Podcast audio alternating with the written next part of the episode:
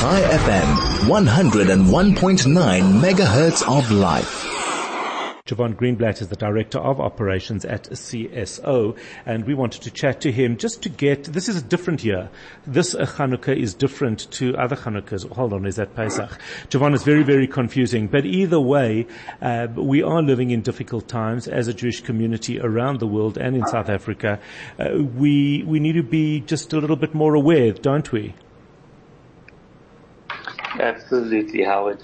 Um, I mean, I would love to say this is business as usual and go out and do what you need to do. And to a certain degree, I suppose that is part of the message. The reality is that uh, we're not living in normal times, especially for the Jewish community.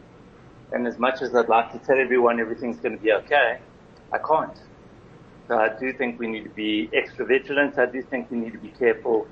And I do think that we need to change our behavior slightly to ensure that, God forbid, uh, nothing happens to our community. So, so, what does that mean? What is the what is the um, change in behavior that we should that we that uh, is expected of us?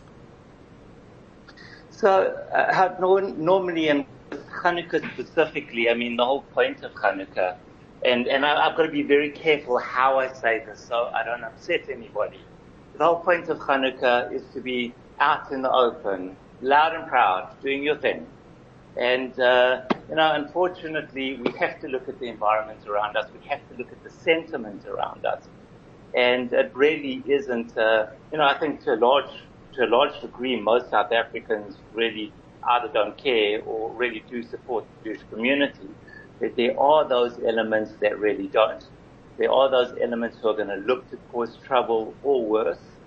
And I think that we need to just really have a long, hard look at where we are holding our Hanukkah events uh, this this year specifically, where the tension is so high, people's emotions are, are really high, and, and and somebody may see this and decide that they want to uh, interrupt it or disrupt it.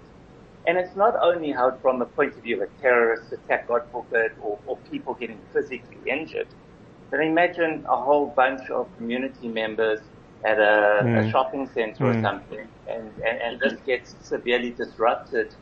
Um, we need to make sure that, uh, you know, I mean, that, that affects Jewish way of life, and that's going to affect how, how the Jewish community actually feels about Hanukkah.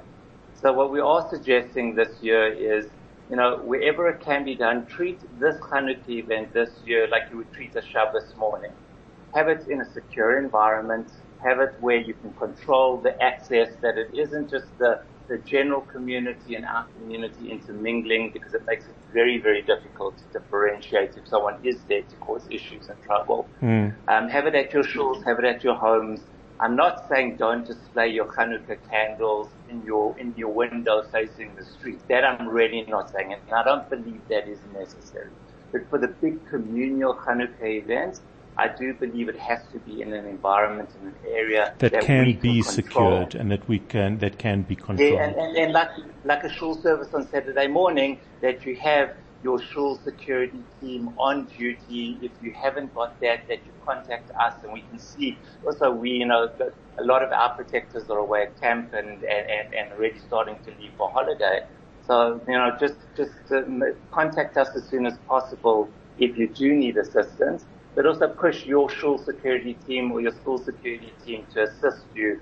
Um, that's what they're there for and that's why they signed up and I think they would, uh, know, as much as celebrating Hanukkah, protecting Hanukkah is just as important. Yeah, absolutely right. The, the bottom line is, and I think the message from Jevon Greenblatt, Director of Operations at the CSO, is just be responsible. Instead of uh, having these functions and these ceremonies in a public place, make sure it's in a place that can be uh, controlled. Be vigilant and make sure to call on uh, anybody. Call the CSO if you are in the least bit concerned. Jevon Greenblatt, thank you as always, thank you for all the incredible work that you do.